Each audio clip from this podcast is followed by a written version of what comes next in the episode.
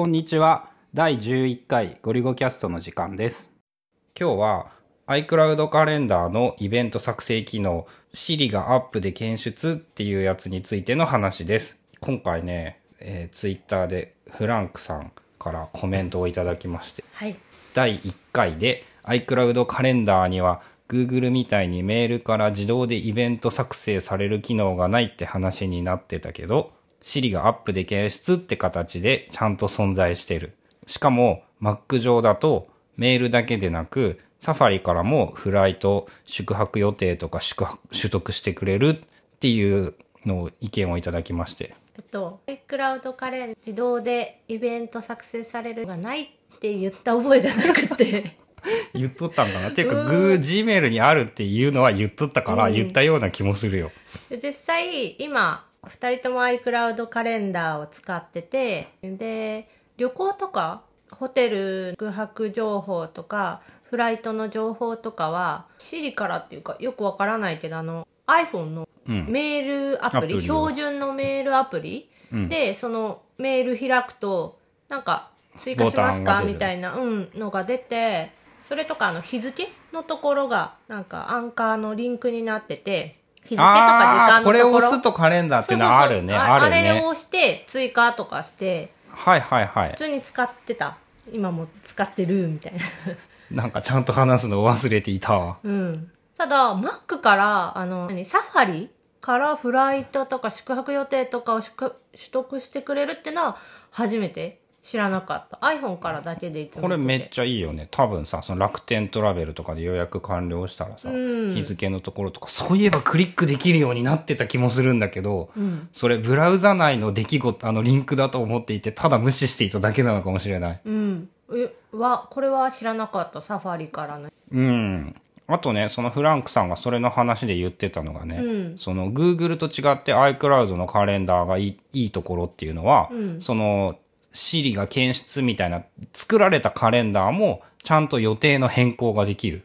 というか、Google カレンダー、Gmail に届いて、うん勝手に予定とかフライトとか取ってくれるのはいいんだけど、ばそうや。Google から入れたやつは、なんか変更ができないくって、めっちゃムカついてたような昔、はるか昔の記憶が蘇ってきた。そう、何時から何時っていうの決められなくってうん、で、英語でなんか、this up, this なんとか was created on Gmail みたいに書かれてて、れうん。確か、あったあった。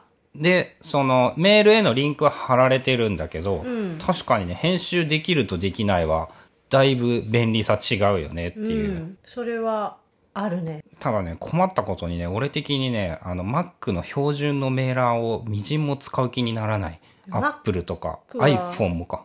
あ iPhone は使うけど Mac の標準メーラーは使ったことがほとんどなんかなんかメール送信みたいなボタンを押すとさ勝手に立ち上がって ムカつくなと思ってアプリ閉じてそれだけなんや。基本は Gmail でもうブラウザ Gmail、ブラウザで Gmail を見て送る。なのに iPhone は標準のやつなんでしょ iPhone は標準。あれがさ、俺そのいらないとか絶対読み飛ばすメールが多すぎるからさ、標準メールであれ一個一個春菜がメールを見ているっていうのが信じられなくてさ、読みたいやつしか届かない。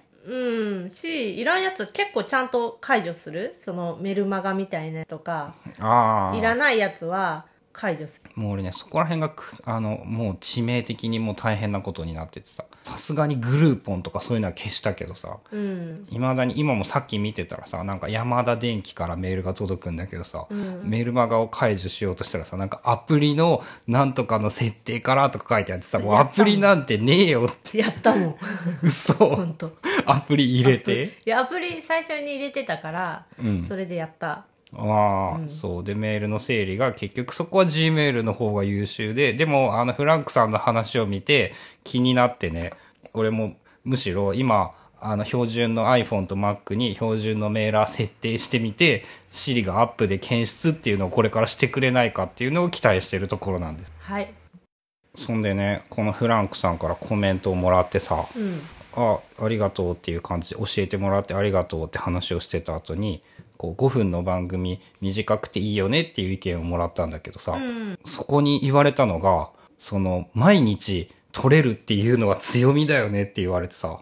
あこうやってじ会ってこう喋るみたいな？そうそうそう。普通にさよく考えたら毎日会ってなかったらさ5分の時間を調整するために5分かけて予定を決めるみたいなのをやってたら超めんどくさいなと思って、うんまあねうちの場合なんかお昼ご飯食べてちょっと一息ついてさあ撮ろうかみたいな。そうそうっていうのがナチュラルにできるから。さ、うん。あそっかこれ人には真似しづらいところなんだと思って。そうだね。なんかそれぞれバラバラのところでやってたとしても時間合わせてこうん。うなんかで電話っていうしたりとかそういうのは必要やもんね。そう。ね毎日更新。まあやろうと思えばさそれを1週間分一気に取ってあー。やるとかできるけどね。切って取り直してとかできるけどああこの身軽さの2人でやれて身軽っていうのは強いねと思って、うん。で収録も時間かかんないからね。超楽しくって。いいね。